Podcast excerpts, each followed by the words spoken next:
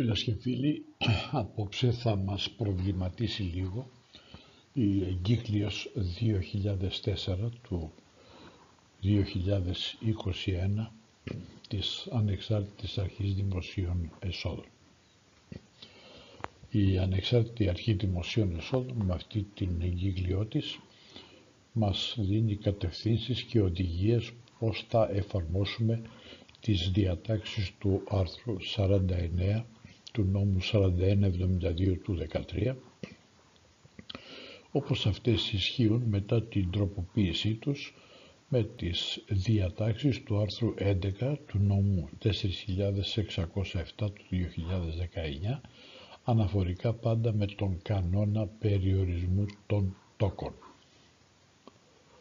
Σχετικά με το θέμα αυτό και σε συνέχεια μιας προηγούμενης εγκυκλίου της 2071 του 2019 πάλι της Ανεξάρτητης Αρχής Δημοσίων Εσόδων ε, με την οποία εγκύκλιο είχαν κοινοποιηθεί και οι διατάξεις του άρθρου 11 του νόμου 4607 του 2019 και, τις οποίες,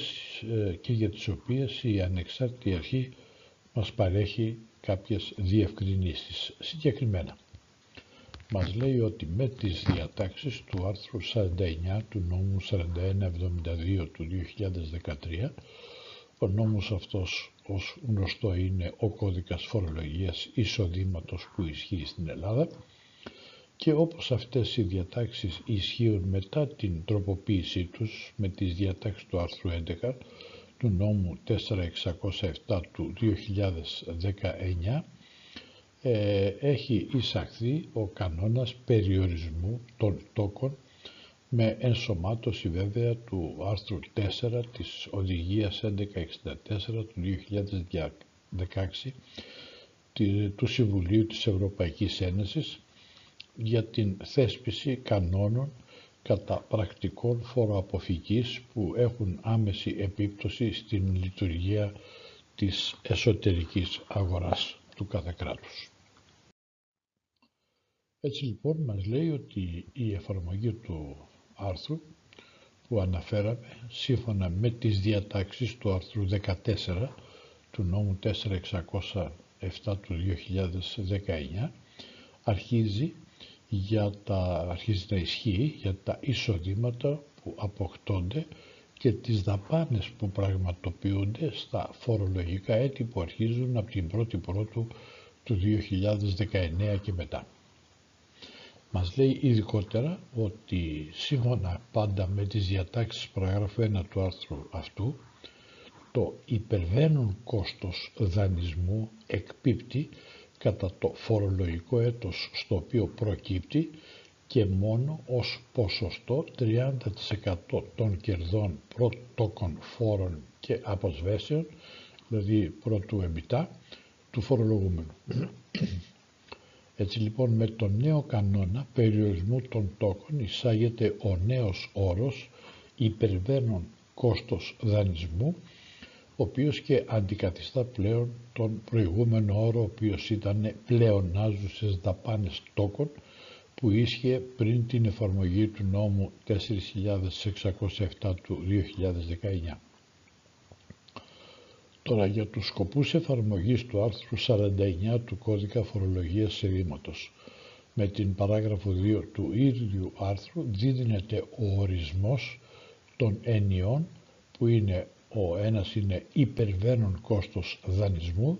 και ο άλλος είναι κόστος δανεισμού. Ενώ με την παράγραφο 3 δίδεται ο ορισμός του εμπιτά. Τι είναι εμπιτά. Μας επισημαίνει εδώ ότι οι διατάξεις του άρθρου αυτού εφαρμόζονται σε επίπεδο μεμονωμένων νομικών προσώπων και οντοτήτων είτε αυτά ανήκουν σε όμιλο είτε όχι και ως εκ τούτου κατά τον υπολογισμό τόσο του υπερβαίνοντος κόστους δανεισμού όσο και του εμπιτά λαμβάνονται πάντα υπόψη και οι συναλλαγές του νομικού προσώπου ή της οντότητας με άλλα πρόσωπα του ίδιου ομίλου. Στη συνέχεια και με τις διατάξεις του πρώτου εδαφείου της παραγράφου 2 του άρθρου 49 του κώδικα φορολογίας εισοδήματος ορίζεται ότι ο όρος υπερβαίνον κόστος δανεισμού σημαίνει το ποσό κατά το οποίο το εκπαιστέο κόστος δανεισμού ενός φορολογούμενου υπερβαίνει τα φορολογητέα έσοδα από τόκους. Κατά το άρθρο 37 του κώδικα φορολογίας εισοδήματος και άλλα οικονομικώς ισοδύναμα φορολογητέα έσοδα κατά το δεύτερο εδάφιο της παραγράφου 2 του άρθρου 49 του κώδικα φορολογίας εισοδήματος αντιστοίχως,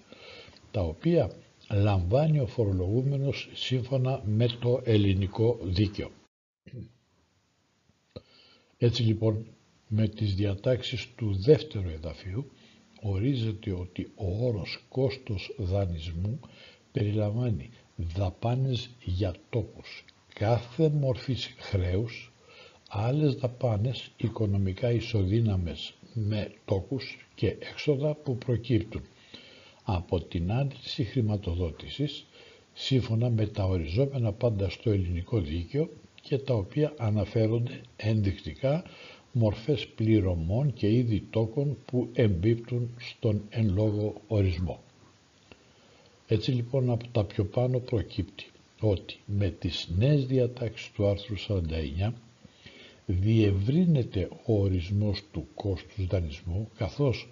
περισσότερες περιπτώσεις δαπανών τόκων εμπίπτουν πλέον στο πεδίο εφαρμογής αυτού συμπεριλαμβανομένων των τυχών τόκων που κεφαλοποιούνται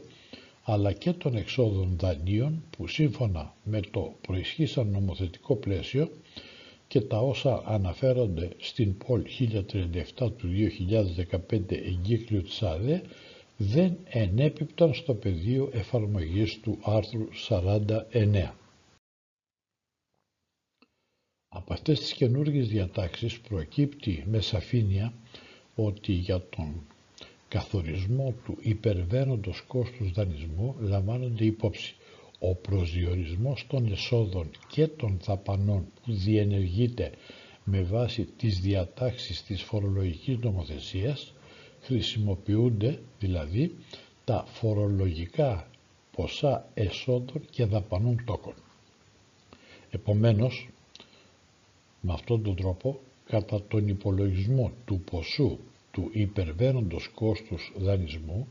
για τον προσδιορισμό πάντα των εκπαιστέων δαπανών τόκων προηγείται η εφαρμογή των διατάξεων της περίπτωσης α του άρθρου 23 ή του άρθρου 50 του κώδικα φορολογίας εισοδήματος κατά περίπτωση πάντα και σχετική είναι και η ΠΟΛ 1113 του 215 εγκύκλιος της ΑΔΕ. Εδώ επισημαίνεται ότι στους εκπαιστέους τόκους δεν περιλαμβάνονται οι τόκοι που επιβάλλονται βάσει των διατάξεων του ΚΕΔΕ και του κώδικα φορολογικής διαδικασίας για, για παραβάση της φορολογικής νομοθεσίας σχετική είναι και η ΠΟΛ 1113 του 2015 εγκύκλιος. Επιπλέον όμως, όσον αφορά στο ποσό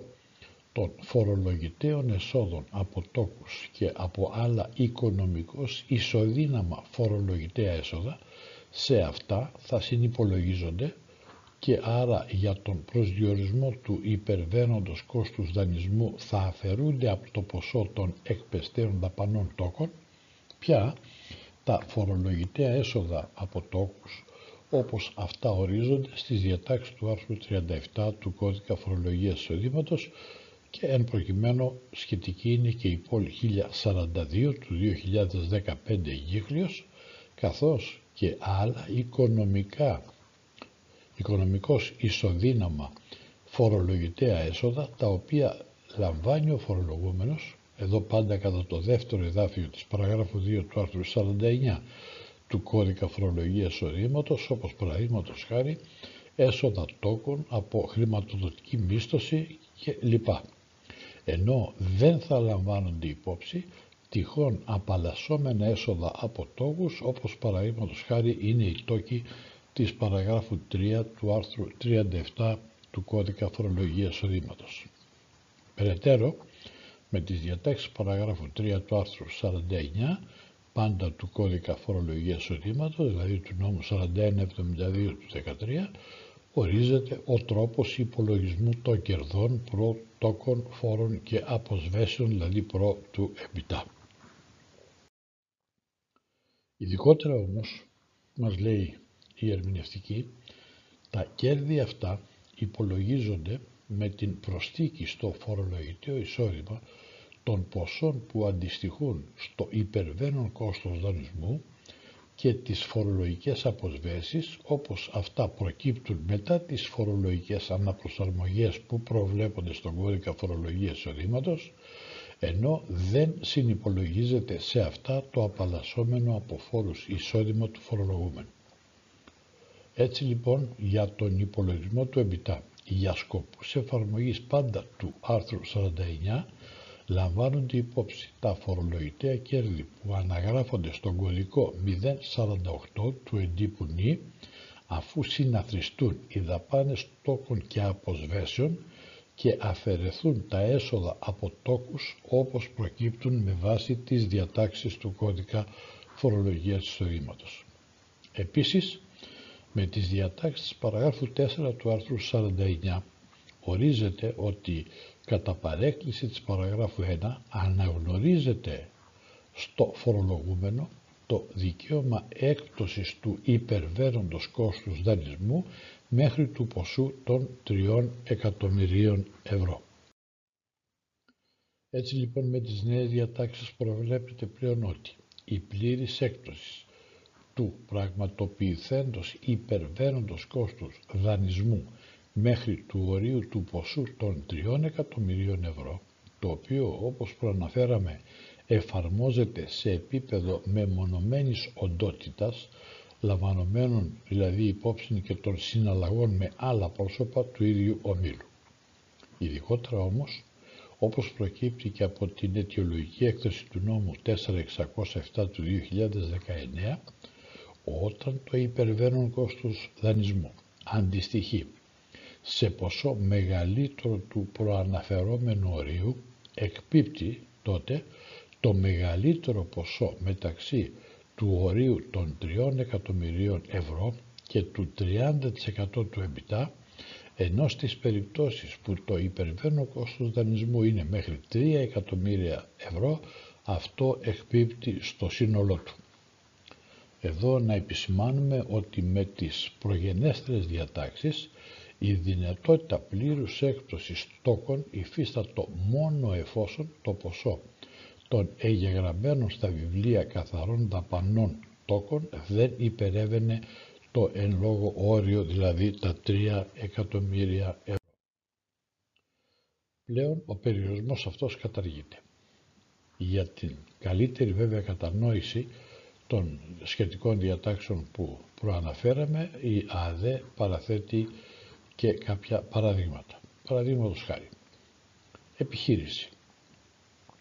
η οποία εμφανίζει υπερβαίνον κόστος δανεισμού ύψους 3,5 εκατομμυρίων ευρώ, ενώ ταυτόχρονα το εμπιτά της ανέρχεται στο ποσό των 8 εκατομμυρίων ευρώ, πρέπει να συγκρίνει το 30%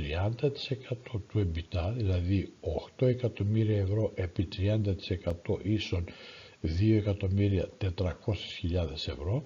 με το κατόφλι των 3 εκατομμυρίων ευρώ και να εκπέσει το μεγαλύτερο εκ των δύο ποσό, δηλαδή στην προκειμένη περίπτωση το ποσό των 3 εκατομμυρίων ευρώ, διαγυρώντας το δικαίωμα να μεταφέρει σε επόμενο έτος ποσού τόκον ύψους 500.000 ευρώ, δηλαδή 3,5 εκατομμύρια μείον τα 3 εκατομμύρια. Αν υποθέσουμε όμως ότι το ποσό του εμπιτά ανερχόταν στο ύψος των 11 εκατομμυρίων ευρώ, η εταιρεία πρέπει να συγκρίνει το 30% του εμπιτά που είναι 11 εκατομμύρια επί 30% ίσον 3.300 ευρώ με το κατόφλι των 3 εκατομμυρίων ευρώ και να εκπέσει αντίστοιχα το μεγαλύτερο ποσό, δηλαδή το ποσό των 3.300.000 ευρώ, διατηρώντας παράλληλα δικαίωμα προς μεταφορά ποσού τόκων ύψους 200.000 ευρώ που είναι η διαφορά μεταξύ των 3,5 εκατομμυρίων και των 3.300 εκατομμυρίων. Εξάλλου να μην ξεχνάμε ότι με τις διατάξεις της παραγράφου 6 του άρθρου 49 ορίζεται ότι το υπερβαίνον κόστος δανεισμού που δεν μπορεί να εκπέσει κατά το τρέχον φορολογικό έτος με βάση τα όσα αναφέραμε παραπάνω μεταφέρεται στα επόμενα φορολογικά έτη χωρίς χρονικό περιορισμό, δηλαδή μέχρι ότου εξαντληθούν. Επίσης όπως γίνεται αναφορά και στην αιτιολογική έκθεση, το προς μεταφορά ποσό εκπίπτει στο πρώτο φορολογικό έτος, στο οποίο το υπερβαίνον κόστος δανεισμού του νομικού προσώπου ή της νομικής οντότητας υπολείπεται του οριζόμενου ποσοστού επί του εμπιτά και εκπίπτει μέχρι του ποσού αυτού, του 30% δηλαδή του εμπιτά, ενώ τυχόν υπόλοιπα συνεχίζουν να μεταφέρονται σε επόμενα έτη με τον ίδιο τρόπο μέχρι την πλήρη αποσβεσή τους. Συνεπώς, και στην περίπτωση εφαρμογής της παραγράφου 6 του άρθρου 49 του Κώδικα Φορολογίας Εισοδήματος, το νομικό πρόσωπο ή η νομική οντότητα έχει την δυνατότητα μεταφοράς ποσού από τα προηγούμενα έτη έως τη συμπλήρωση του ελάχιστου ορίου των 3 εκατομμυρίων ευρώ που εκπίπτει πάντα σύμφωνα με την παράγραφο 4 του άρθρου 49 του Κώδικα Φορολογίας Εισοδήματος ή μέχρι τη συμπλήρωση του τυχόν μεγαλύτερου ποσού που αντιστοιχεί στο 30% του EBITDA. Στη συνέχεια και για ακόμα καλύτερη κατανόηση έχουμε τα εξής παραδείγματα. Επιχείρηση με υπερβαίνον κόστος δανεισμού 3,5 εκατομμύρια ευρώ και 30% του εμπιτά ποσού 4 εκατομμυρίων ευρώ θα εκπέσει ολόκληρο το ποσό του υπερβαίνοντος κόστους δανεισμού και, στη, και περαιτέρω έχει δικαίωμα να μεταφέρει στην ίδια χρήση τυχόν μη εκπιπτόμενες δαπάνες τόκων προηγούμενων ετών μέχρι του ποσού των 500.000 ευρώ που είναι η διαφορά από τα 4 εκατομμύρια του ε, του ποσού του EBITDA μείον τα 3,5 του κόστους του δανεισμού. Άλλο παράδειγμα, επιχείρηση η οποία εμφανίζει το φορολογικό έτος 2019 υπερβαίνουν κόστος δανεισμού ύψους 1 εκατομμυρίου ευρώ ενώ ταυτόχρονα το 30% του EBITDA ανέρχεται στο 1.800.000 ευρώ.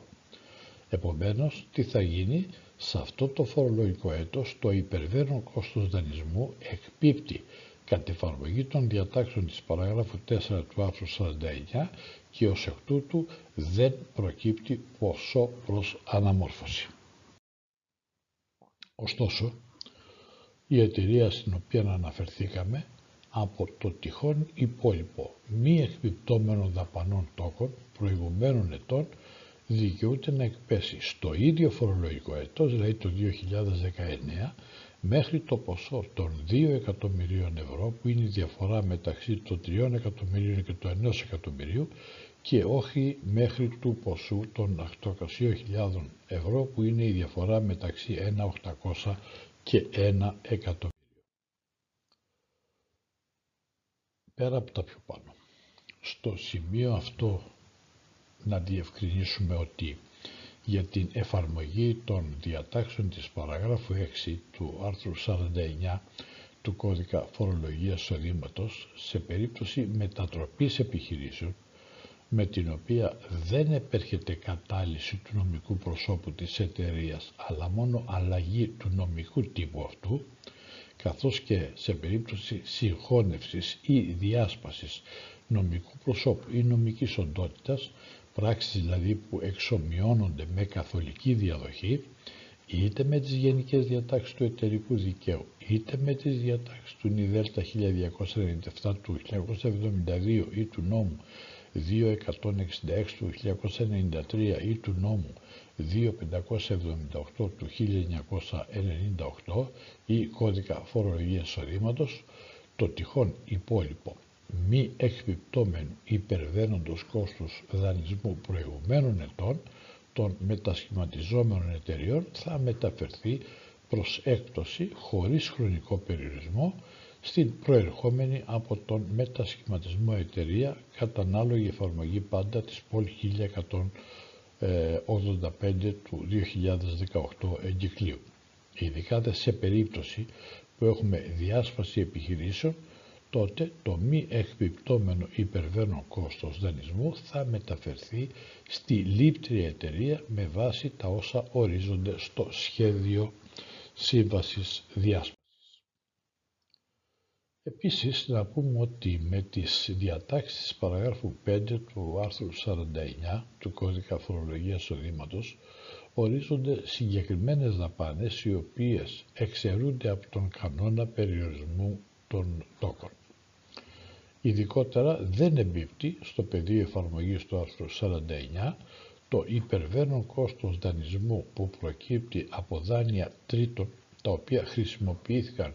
για την χρηματοδότηση μακροπρόθεσμων δημόσιων έργων υποδομής όταν ο φορέας εκμετάλλευσης του έργου, το κόστος δανεισμού, τα περιουσιακά στοιχεία και τα εισοδήματα βρίσκονται όλα στην Ένωση. Ως μακροπρόθεσμο δημόσιο έργο υποδομής νοείται το έργο που παρέχει, αναβαθμίζει, εκμεταλλεύεται ή και συντηρεί περιουσιακό στοιχείο μεγάλης κλίμακας και το οποίο αποτελεί αντικείμενο σύμβασης κατά την έννοια των διατάξεων των νόμων 44-12 του 2016,